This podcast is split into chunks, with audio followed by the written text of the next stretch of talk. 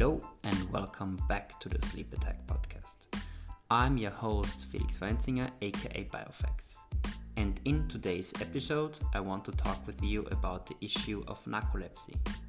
Narcolepsy is a neurological disorder characterized by the brain's inability to control sleep wakefulness cycles. People with narcolepsy suffer from chronic daytime sleepiness and episodes in which they fall asleep unexpectedly during the day. One of them is Julie Flygare. Julie Flygare is the CEO and president of Project Sleep, which is a non-profit organization raising awareness about and advocating for sleep health and sleep disorders. Julie is an internationally recognized patient perspective leader and accomplished advocate and award winning author of Wide Awake and Dreaming, a memoir of narcolepsy. Since receiving a diagnosis of narcolepsy with cataplexy in 2007, Julie advanced her leadership in the sleep and healthcare space through speaking engagements, publications, earned media, collaborations, and advocacy and awareness initiatives. She's also an avid runner, completing three marathons since her narcolepsy diagnosis. I'm very proud to have you on my show, and here is Julie. Hello, Julie.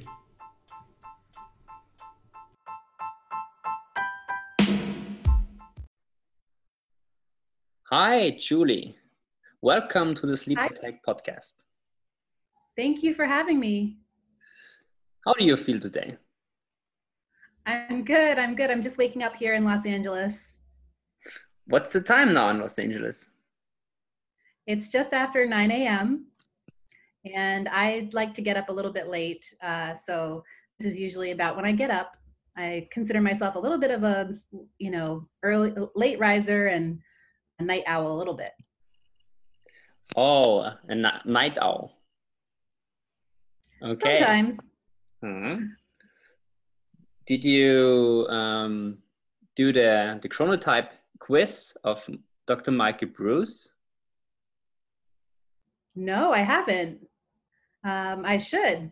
Yeah, there is a quiz you can do um, from Dr. Michael Breus. He is the let's say the magician of sleep, and you can um, evaluate your chronotype. So you can uh, can say, okay, I think it's like 35 questions or 30 questions. And then you can say, okay, if I'm a bear, I'm a dolphin, or I'm a wolf, or a night owl. Oh, interesting. I, I know Dr. Breus because he's here in uh, Los Angeles as well. Yeah. but um, this is cool because I like to talk about having you know an animal that I um, have similar characteristics to, and usually I talk about a uh, cockroach. Do you know the cockroach? Yeah, not a cockroach. So um, there was a National Geographic article that talked about how cockroaches actually pull in their antennas when they take naps, and I Mm. thought that was so cute. Like I never thought cockroaches could be cute, but they pull in their antennas when they take a nap. And um, as someone that takes a nap every day, I thought that was adorable. Yeah. And um, for example, for me, my chronotype is a lion. So I'm the opposite of you. What does that mean? so my, my, my day starts at 5.30 in the morning. And it ends approximately at half past 10 Okay. p.m. So that's a really concept too, because I guess it shows that we can have a variety of different sleep habits. Yeah, that's very, very important to know that because I experienced so much that there are people in, let's say, in their jobs and so on, that are not related to your to their job schedule. So, for example, if someone is, let's say, like you, like a night owl or like a wolf, um, how Michael Breus is saying, um, then you are not feeling very good if you're standing up at seven or six in the morning because you have just slept like five hours or four hours, and that's not good. Right. I'll have to see if there's animals on there that take naps. Like a bear? Oh. Yeah, maybe. Yeah, because mm, uh, most of the people in our population are bears, and the job schedule, schedule schedules are, uh, let's say, they're settled to the to the bear. Okay. And if you're right. a lion or a wolf, you're not so lucky. okay, so um, thanks for sharing um, the things about you and your cockroach story. And what I I want to know from you. So we just connected over Instagram, um, and I connected to you because um, it was very interesting. You are also the president and founder of Project Sleep. Yes. What is Project Sleep? Well, Project Sleep is a really small nonprofit organization here in the United States to raise awareness about sleep health and sleep disorders. Or I like to say we're trying to make sleep cool, if that's possible. Uh, I just was struck by my personal experience living with narcolepsy that people thought narcolepsy was a joke. But even beyond that, people didn't take sleep very seriously in our society. And all the science I was learning about was fascinating to show that sleep was really important for your daytime success. And uh, I thought that what an amazing challenge to try to take on to get people in our society to pay more attention to sleep. So that's why I founded Project Sleep. We have a bunch of different programming in advocacy and awareness and hope to do a lot more. Um, as far as our programming right now, it's, you know, it's not fulfilling our whole vision of, you know, changing the world to care about sleep quite yet, but we'll get there. Oh, okay. So it's more about getting awareness about sleep and also how is it affecting our health and also speaking about um, let's say, the bad sides of sleep and how it can affect our lives? Right. Well, I find that uh, storytelling is one of the most important vehicles to educate, and science actually shows that as well. So, by being a person living with narcolepsy, when I talk at med schools or um, nursing schools about my experience with narcolepsy, it's always really interesting how many people approach me afterwards to just talk more generally about sleep uh, that they you know think they might even have a sleep problem uh, maybe not narcolepsy but something else or they're just fascinated to learn more about sleep because right now at least in the united states the uh, medical school curriculum usually only has about an hour or two hours for all of sleep uh, to learn about the basic symptoms of sleep apnea narcolepsy and just to talk about sleep generally. So it's not really included in the in the curriculum. So i love that moment when I get to see people's eyes light up um, that they're not only you know really moved by my story of you know sleep gone wrong basically uh, in in a certain way but uh, what can they learn um, about themselves and think more about sleep in general mm-hmm. so your goal is to inspire people to think about about their sleep and thinking more about sleep in a cool way so let's say, um, for example, like if we are going into the past, um, Sir Thomas Edison, he said sleep is not good. You don't need to sleep. You have to work. You have to do your thing, and you have to work on your projects. And sleep is for the dumb people. Um, and that's really really crazy because I also read the book of Arianna Huffington, um, and it was very interesting for me because she also said that in the American history, everybody is thinking about that sleep is bad because when you sleep, you're not productive anymore. And that- I think there has to be a change, and the change is coming now. I can feel it a little bit also in Austria here in this little little town. Let's say town because it's very little because eight million people. so, how is this changement going in the US? Well, I, you know, I'd like to say it was going better. I think, you know, I like to be a very hopeful person. I think you have to be to run a nonprofit um, is to always have hope. But, you know, I was raised um, in a culture that I very much thought burning the candle at both ends was going to be my way to success. So I slept four to six hours in high school, trying to make sure I was involved in all the sports and all the choirs and um, at photography club, everything, so that I would then start my homework sometimes at 10 or 11 at night. And I thought that this showed my strength. And um, that was so important for getting into the college of my dreams. Once I was in the college of my dreams, um, I actually, you know, again, just really didn't think sleep was very important. Um, and I was then at that point starting to experience symptoms of narcolepsy um, and slowly lost touch with wakefulness. Um, but what was so striking to me is that as I lost touch with wakefulness, I didn't even realize it. I didn't know that um, what I was experiencing was abnormal because every time maybe I said I was sleepy, we lived in a culture in which everyone in college was sleepy. And, you know, being um, tired was like normal or, you know, cool or something. Um, and so, you know, I just think that there needs to be a lot of change. And, um, you know, for me, I think um, I'd like to say that there's more. I, am I love what you're doing and talking about um, sports and performance. And I think that the more people learn about the science, I hope that will help to change behavior. But um, you know, I think there's got to be a lot of different approaches using art, using gaming, um, and hopefully a bunch of different approaches will help uh, bring people to uh, think more about sleep and prioritize it a little bit more.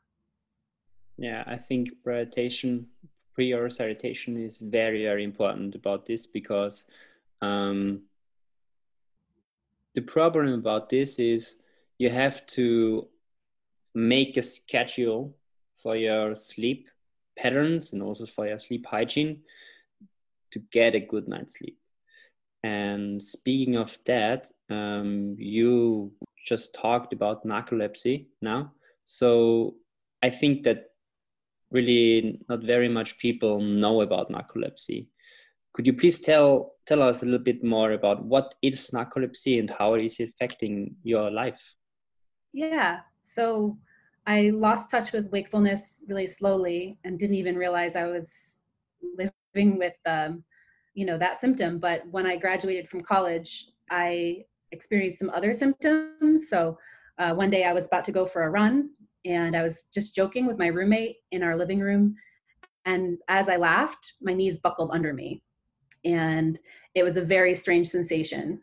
So as soon as that happened, I said to my roommate, Did you see my knees? Just the strangest thing. And she said she didn't see anything. Um, and that sensation started to happen a lot when I was laughing. So I would say to friends, Don't make me laugh, my knees, my knees.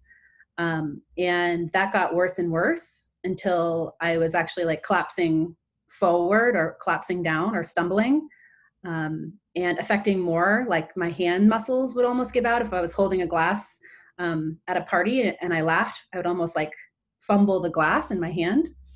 And um, so that was something i knew was very strange. And i also um, had an experience where i thought a burglar had broken into my apartment and was attacking me but i couldn't move to respond. And it was absolutely terrifying and then realized you know a few seconds later that there was no burglar but it didn't feel like a dream. It felt very real. And um and that kind of weird things like that kept happening uh, in my early 20s and eventually figured out that i had narcolepsy with cataplexy. Uh, and so what that is is a neurological condition of the sleep wake cycle uh, where the boundaries between being conscious and being in dream sleep in particular they believe uh, has what's gone haywire so um, I'm experiencing uh, mistiming of REM sleep. My body seems to want to go into REM sleep too much during the day. And so I call it like a pressure towards REM. That's something you shouldn't experience during the day. Um, and so when anyone enters REM sleep, they become paralyzed. So they don't act out their dreams at night um, because that would be dangerous. Um, but when I'm experiencing emotions during the day, like laughter or annoyance, they believe that the brain is actually like paralyzing me when I was my knees were giving out and that that collapsing got worse and worse, so I could collapse to the ground. That was experiencing the paralysis of dream sleep while I'm conscious. So even though I would collapse to the ground, I could hear everything happening around me. It was absolutely terrifying. Um, and that's the yeah the paralysis of dream sleep, but while awake. Uh, and you know, so all those different things I described, thinking there was a burglar and then there isn't one. This is these kind of more fluid boundaries between being awake and being in dream sleep in particular. Um, and so that you know, it's now been 12 years since I was diagnosed. There are treatments they can improve the symptoms somewhat, but they're certainly not a cure. Um, they have side effects as well. So it's uh, it's often a, a, learning lesson every day to figure out how better to balance um, medications, side effects, uh, symptoms, and um, you know living uh, as best I can um, with narcolepsy every day. Wow. So it's um, let's say it's, it's a sep- separate world of of sleep let's say sleep and and not sleep right. But i mean i think we're what by learning about hypocretin or orexin which are those neurotransmitters um, you know there's a lot to be learned about you know what those actually uh, you know those were just discovered in 1998 1999 But before that they didn't even know that neurotransmitter system existed at all. Um, and narcolepsy was part of that story but i think you know that's in part that's also part of everyone's uh, sleep and, and helping to regulate um, you know healthy sleep as well mm-hmm. so when i just summarize this a little bit more it's a neurological condition um, that you cannot um, cope with when you're sleeping um, because you're you think you're asleep but you're awake uh, sometimes you know um, basically that my brain wants to go into too much dream sleep mm-hmm. and so even though i could sleep a full night i might not get as much of the restorative stage three uh, mm-hmm. sleep that an average person would get because my brain has a propensity to want to spend too much time in dream sleep which is good for mental processing and good for a lot of other things, but um, it's also important to get the stage three sleep. And then that REM sleep is breaking into my daytime life as well. So it's more like daydreaming a little bit? Well, there's different symptoms. Mm-hmm. So they affect my life in different ways. Um, where I am sleepy during the day. So I take naps every day uh, because um, the um, REM sleep kind of pressure is coming down on my brain. And so that might make me be sleepy. So I usually take a nap every day. And then um, I still experience that cataplexy, that um, loss of muscle tone with laughter or annoyance. So that's just, you know, uh, my brain misunderstanding um, my emotions and thinking I'm dream in, in dream sleep. Uh, and so I have to, you know, kind of be a little bit careful about what I do at certain times to make sure that I'm not collapsing to the ground. Okay, wow. And um, do you think that um, the hormone melatonin is, let's say, good or bad if you just uh, supplement it? Oh, for people with narcolepsy? Yeah. I'm not sure. I think that um, you know I, am not a, a, doctor, but I it's not like a common treatment. It might be something that some people um, might do, but it's certainly not a first line standard of treatment. Okay, it, it's it's not the uh, let's say uh, um, yeah, it, that the doctor is saying you have to take this kind of um, medication like melatonin to sleep better yeah, I don't think that that is standard treatment for narcolepsy. No. Okay. Um, so, okay, so you you you talked about narcolepsy and you are experiencing it in your own life. So, when you think about sleep, what's your first thought when you think about sleep?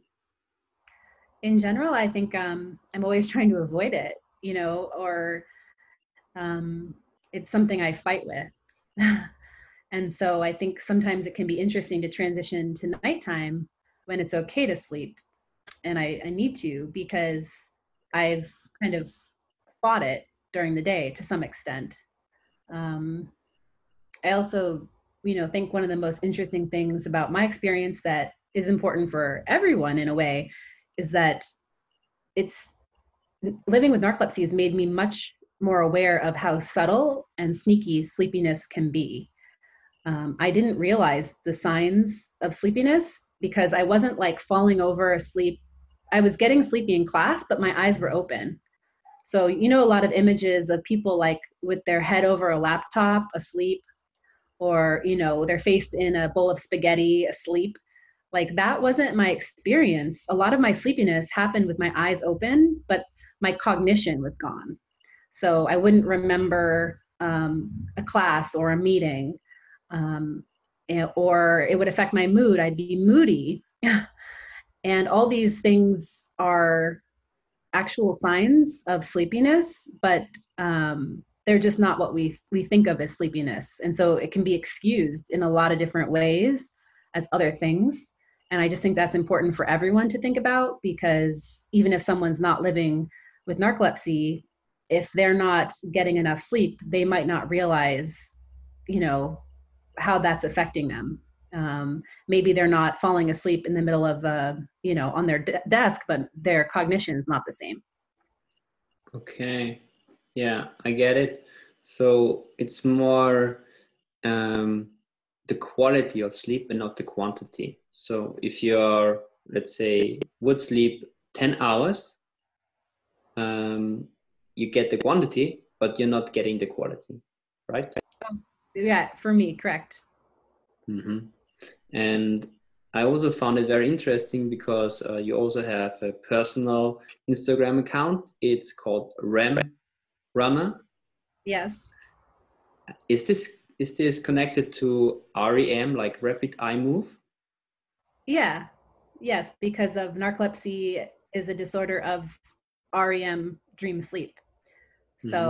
Uh, you could say it's like a the dreamer's disease, or uh, you know, a lot of fun plays on. I'm you say I'm a dreamer, but I'm not the only one, because our brains um, that aspect of it's that dream sleep in particular or REM sleep that is mistimed. Mm-hmm. So the the REM sleep is coming to a time that you're not expecting it at a day. Yeah, yeah, at an inappropriate time. Mm-hmm. And you can't, and you cannot control it. Correct. Mm, okay. So because there is a, a, a, let's say a method of dreaming, it's called lucid dreaming. Have mm-hmm. you heard about this? Definitely.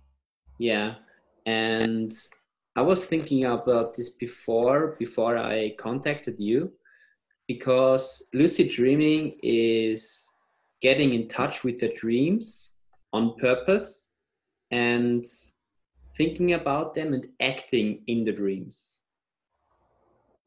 Right? Yeah. Yeah they i i have a lot of books about lucid dreaming or um, yoga nidra um, is dream yoga. Um, and i think you know I've heard some people say with narcolepsy that they have access to that dream world a little bit easier than other people uh, because we do already have blurred boundaries between being conscious and dreaming. Um, so, you know, that's really cool. Uh, and, I, and I know some people really love their dream world. Um, I, I wouldn't, um, you know, some of it isn't so pleasant. Um, for me uh, and for a lot of people, this hypnagogic hallucinations and sleep paralysis, those are quite scary and, and they're not things that you can quite control uh, in the same way of lucid dreaming. But I, I guess I experience both. Um, you know, scary incidences of, of, of a hypnagogic hallucination, like thinking a burglar is breaking into my apartment and strangling me, but I can't move. Um, and then I also experience lucid dreaming, which would be more like I'm flying, you know, in a in another place and um, can kind of control what I'm doing in the dream. Mm-hmm. Okay. So um, I know a lot of people that are experiencing a lot of dreams. Yeah.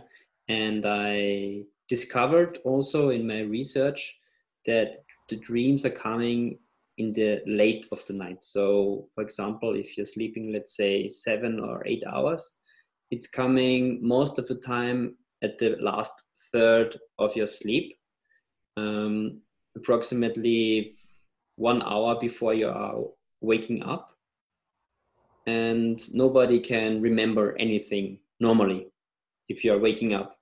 But if you are um, waking up them on purpose and you're asking them what they have uh, dreamed about, they can tell you everything about it. Why do you think is that? Is why why you can talk about this when you get waked up at uh, on purpose and when you're not um, waking up for yourself yeah it's it's not necessarily my area of specialty but i do know that some researchers are really looking at that um, and the concept that basically whether you remember your dreams or not depends on what stage of sleep you actually wake up in um, you know so often i'll hear some people say something like oh i don't dream. I never dream. And i think that's funny. Eh, the act of dreaming everyone goes into rem sleep multiple times a night and that does increase as the night goes on. But whether you remember having dreams or not is a different thing uh, and it doesn't mean you didn't dream um, that you don't remember your dreams. It's and and so yeah, the best of my understanding is that basically it depends on what stage of sleep you're waking up in, and maybe when you're waking people up, uh, that's why they're in a certain stage of sleep that they're able to then remember them. Yeah, for example, I for myself, I I'm not remembering any sleep since one year. Yeah, um, and I don't know why. And when I'm talking to people, let's say I'm talking to five people, just one of them is remembering their dreams, and most of them are women. Have you experienced this also? No, I haven't. Um, I, I think that science, you know, this is what's so fascinating about our field is that the science is still being developed, and um, hopefully that they will learn more about why people remember them more, but um, I'm not sure. Yeah, because when I'm um, I'm thinking back in my youth, my my dreams were vivid. So I was flying, I was experiencing cool stuff, and I was just in my fantasy world. And I can, I, yeah, I can control my my dream. So i was lucid dreaming before there was lucid dreaming. And now when i speak with uh, adults most of them are not controlling can control their dreams or just know their dreams. And when i'm talking with kids for example they can tell me everything about this. So that's very interesting. Yeah. I think that um you know what you said earlier about how that um, having different chronotypes, I think is what the word you said, you know, thinking about our sleep experiences as, can be different, you know, and, and there maybe isn't one right way or wrong way, but um, that we have different experiences. Mm. I think that's very important to talk about these different experiences because not everybody is experiencing sleep um, the same way, like nutrition. Exactly. And actually, for the hypnagogic hallucinations and sleep paralysis, about a third of all people do experience those. Uh, you know, feeling like someone is sitting on their chest, or um, and and when I talk to people that have experienced that, they say, "Oh my God, that was the most terrifying experience in my whole life." Um, but usually, for average people, that will go away.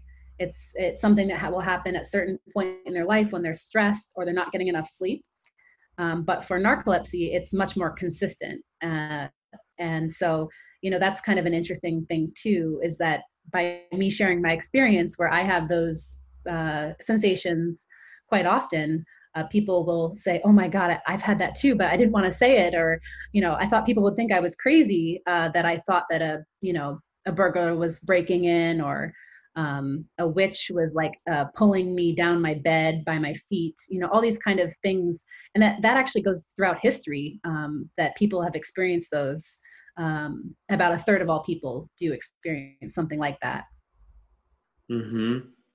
and i also think that uh, as you mentioned before that, that narcolepsy is is serious it's, it's serious yeah and it's very important that you know about this because I'm just thinking about okay, driving a car, for example. Yeah. Um, is this is this possible for people with narcolepsy?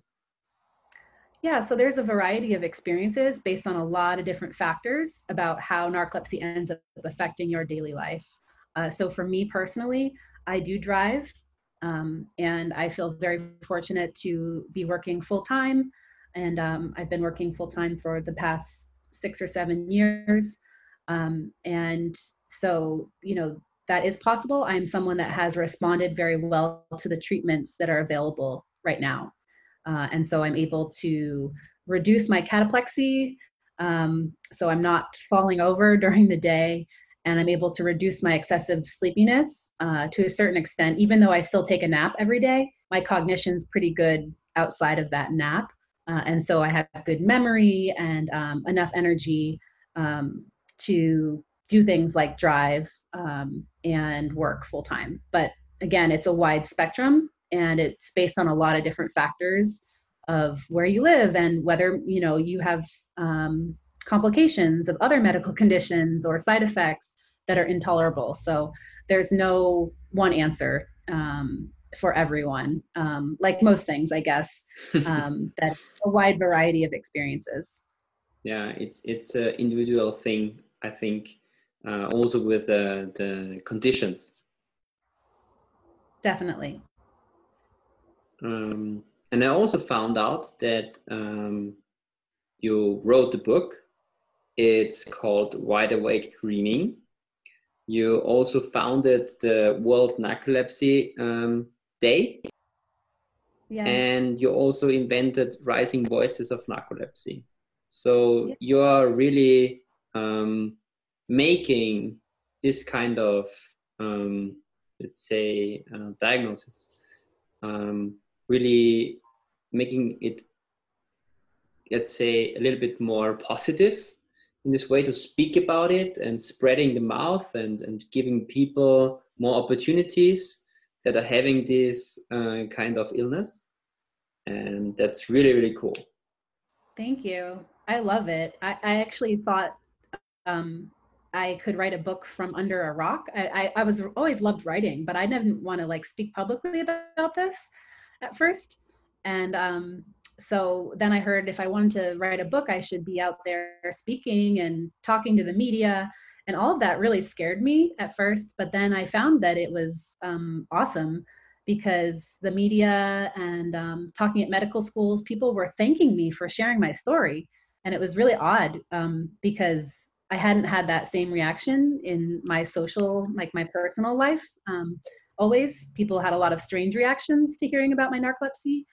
And so i like to say like you know it was almost like i it was so unexpected to um, really love raising awareness and then to be able to um, put myself forward and say you know yes there's stigma yes there's misunderstanding but this is not a joke. Um, i don't know what it's like in austria but like here a lot of people think that narcolepsy is like a joke. Um, and so to but i know it's not. It's a serious illness. So why should people have to like feel ashamed? They shouldn't um, so you know, I just want to put myself forward and and show that we can take pride in um, in our experience because you know there's nothing to be ashamed of. And yeah, it's so the Rising Voices of Narcolepsy is one of my favorite programs that Project Sleep runs, and now I get to help other people be able to share their story effectively uh, via speaking or writing. Um, and so there's everyone has such a great story and such different uh, you know experiences and wise wisdom that they bring uh, and so to help people you know become more empowered in sharing their story just makes me feel like there is that hope that you know that it's not just me uh, sharing, but that more people are out there raising awareness, and that's how we'll make a bigger impact. Wow, that's really astonishing because I think if you're sharing information and also emotions to people and they they feel that you can give them more value. It's one of the biggest gifts that you can give a human. I love it. I feel like the luckiest person in the whole world to be honest. It's um it's amazing uh, to be able to support people and, and see them transform um, mm-hmm. Often they feel so isolated uh, and and they are often really angry. I was angry uh, with this experience, and to transform that anger into like a passion and find a way to positively uh, make a difference, you know, it's just a beautiful thing uh, to have experienced and also to watch other people now experience. So I just say I have my dream job, and I just feel so so so lucky yeah and you are really passionate about this and i can see it and i can also feel it and i also can uh, see it in your interactions with people and so on. So you're doing a great job julie and i i think that nobody in austria knows what narcolepsy is uh, instead of doctors. We got to change that. Yeah um, and it's it's really um, interesting that that you are coping with this illness so long. And you also have written a book about this and um, giving your thoughts into into paper. And i think that's a very very good uh, action to do to spread the things over books because nowadays uh, everything is spreading over email or social media or something like this because at first it's convenient it's yeah. very very cheap. Um, you don't need to produce anything just the content. But what's lacking is the haptic way. So you, you can't touch it you can't feel it you don't know who is behind it and the most important thing is you can't appreciate what the what the people behind are doing. Yeah that's so true. And it was a it was a big challenge because um, at the same time as i was working on my book i was working on a blog. You know now blogs are kind of old fashioned you know but um and i at certain times because i do have limited energy every day as a person with narcolepsy uh, I had to be very careful in my how I did prioritize my own time. And often I found I wanted to write on my blog because I could get instant satisfaction. I could get feedback right away from people. Oh, this is so great, you know. And working on my book, my book was a three years I spent pretty much alone with that uh, text, and so it it was hard to sometimes prioritize it uh, when blogging was instant gratification but of course in the long term i'm so glad that i did prioritize it and finish it because um, yeah it, because there is a certain value of putting it all together. Um, and it's a, it takes people longer to read than an instagram post but i think that once people start reading it usually they feel pretty engaged and and read the whole thing and um, take away a lot from from that. And I, I will say too an interesting part for me was that I, because i spent so much time alone with that book I got more and more honest as I kept writing. And um, I put some things in there that um, scared me a little bit to share.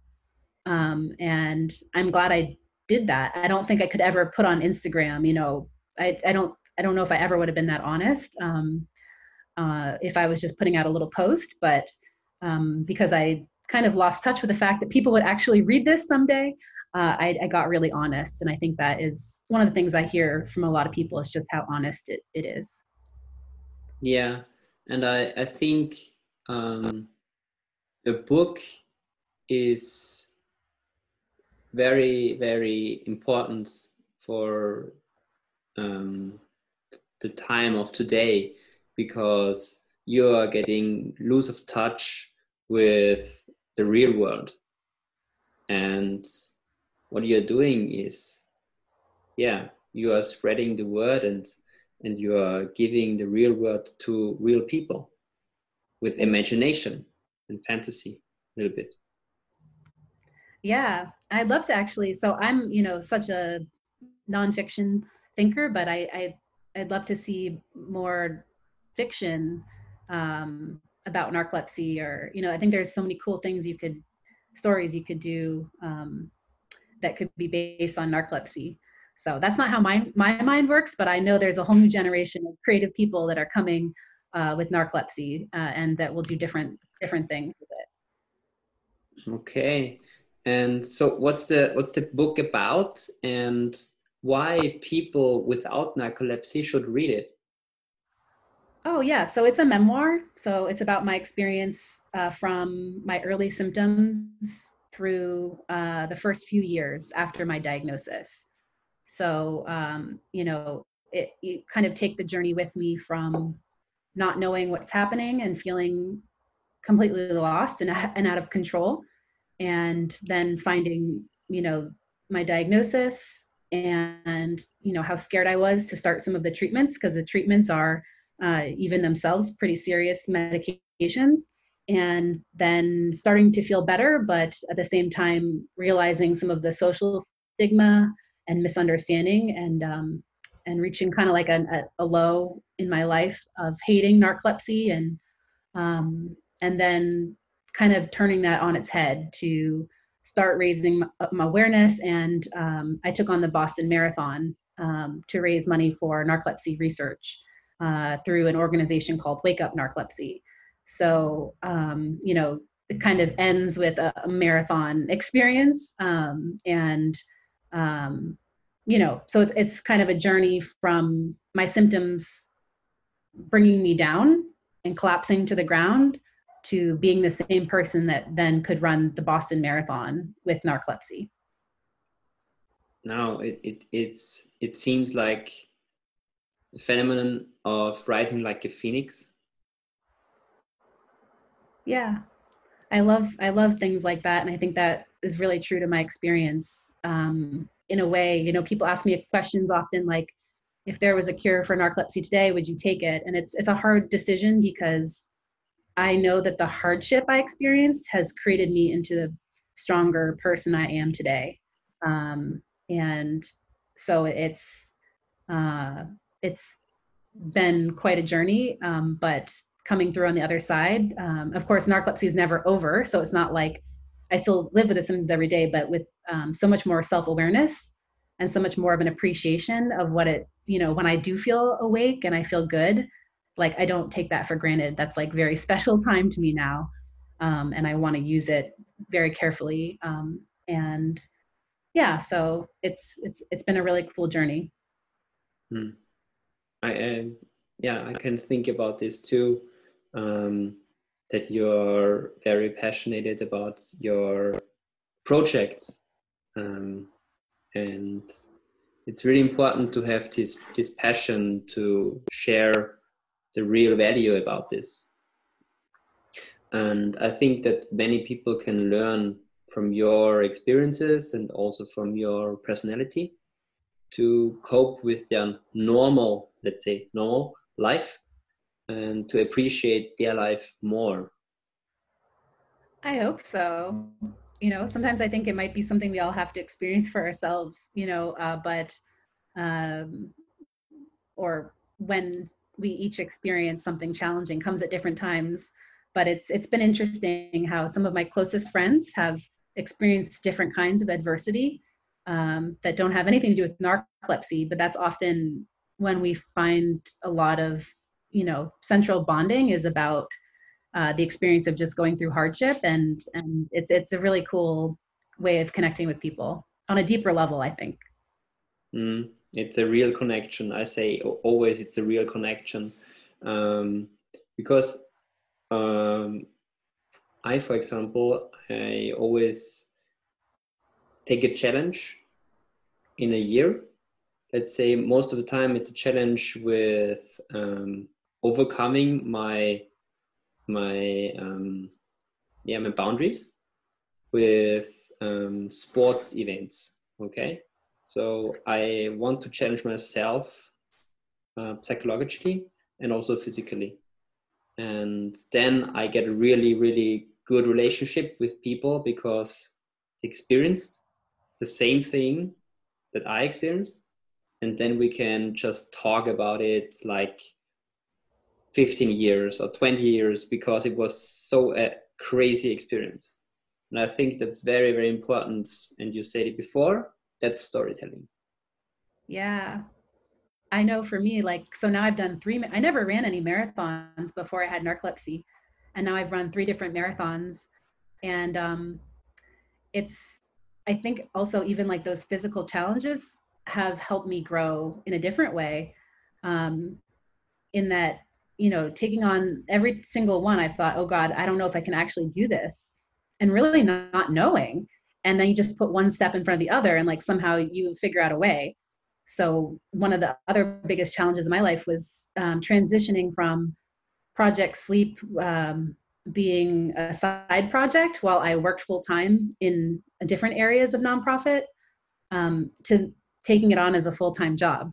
And it was a really scary professional um, change and uh, felt really uncertain. And I think, you know, I'm so glad that I had some of that experience of taking on physical challenges that I didn't know if I would be able to actually complete um, because that helped me know just to be more comfortable with that uncertainty as I took, you know, the biggest step of my life professionally, which has ultimately been incredible and life changing and and you know the best the best decision I ever made because I love this job. Of course, I should be doing it full time.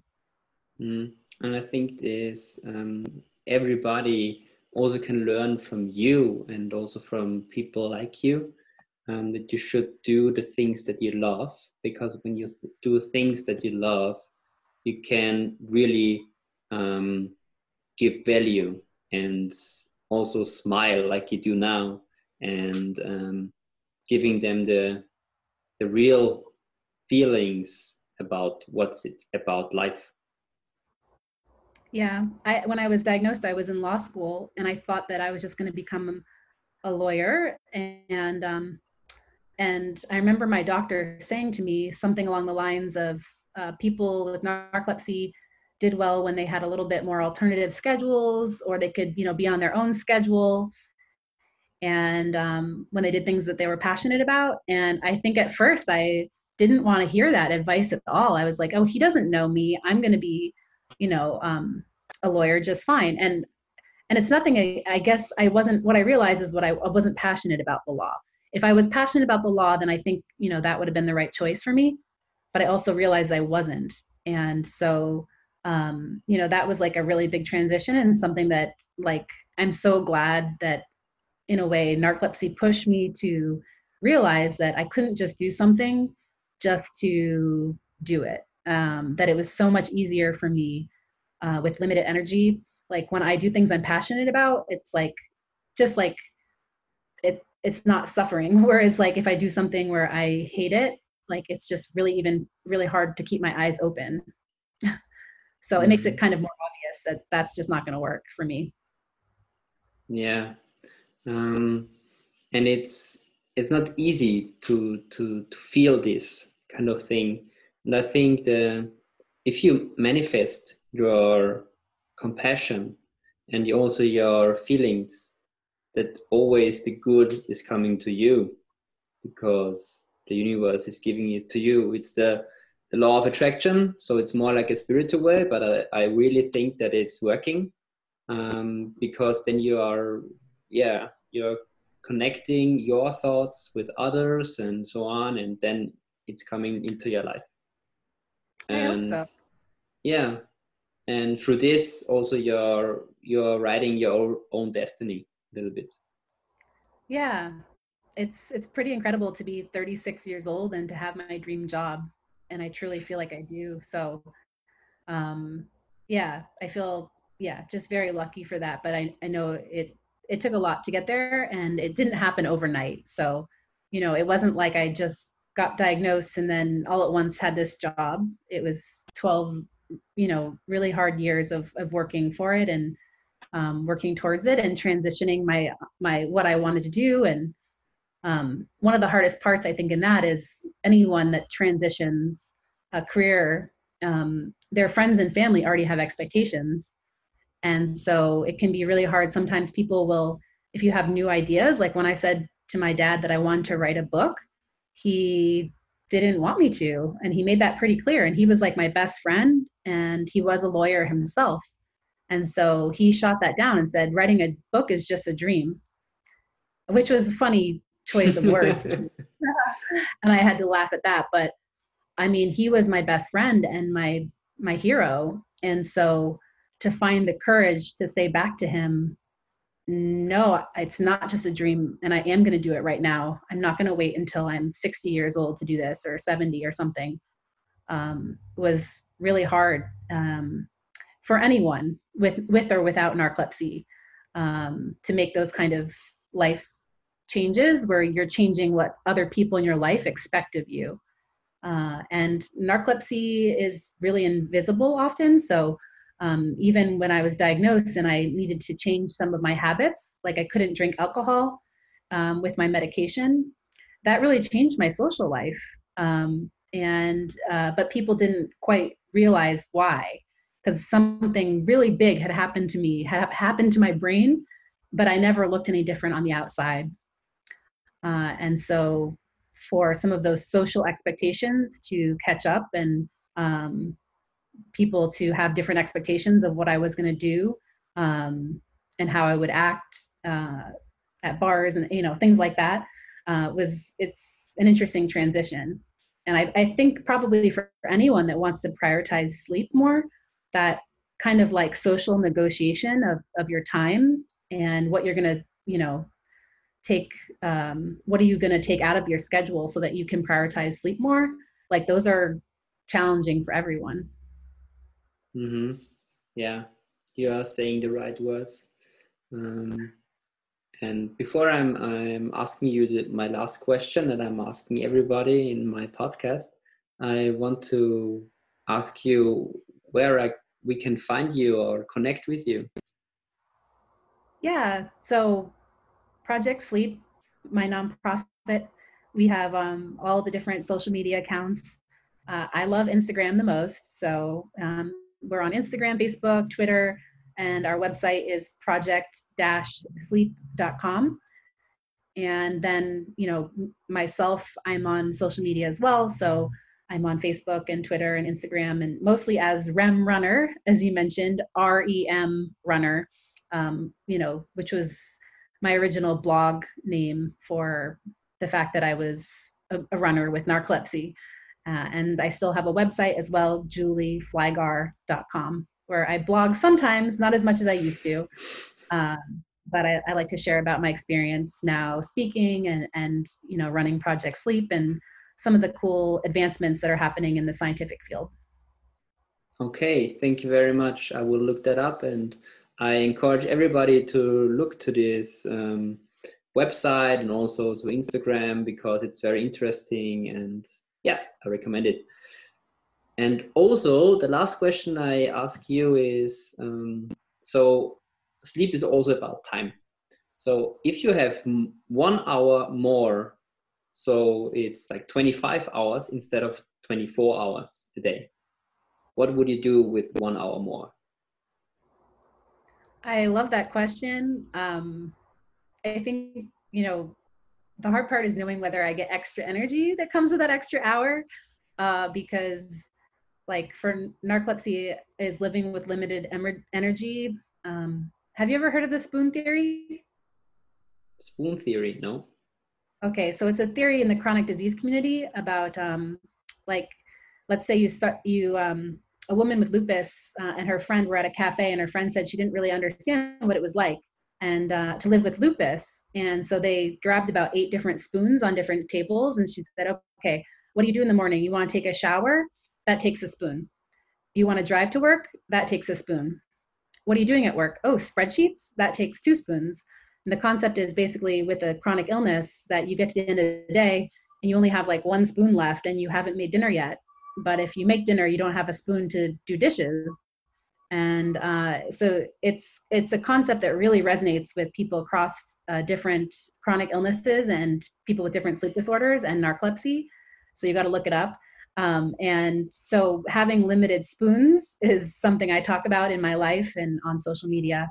And so with limited spoons if i had an extra hour and i still only have the same amount of spoons i probably wouldn't do too much extra with my hour. Um, if i had extra spoons that came with that extra hour uh, and I had more energy, then I would love to cook more and to bake more. Um, it's something that I kind of, yeah, I try to fit in a lot, even as a person with narcolepsy. So I prioritize exercising, you know, try to every day. Um, but I think the thing that kind of gets left out is uh, how much I love to cook and bake. Um, and uh, I would do more of that if I had extra energy. Wow, that's really cool. Um, I think that's one of the most interesting que- uh, answers I I got from now on. Good. Yeah, that's really cool. Thank you very much for that, and thank you very much for your time. I really appreciate everything that you have um, told me, and I also learned a lot about your um, disease and also how you um, cope with it and your imagination and very very interesting. Thank you very much julie for being on the sleep attack podcast. Thank you for having me felix.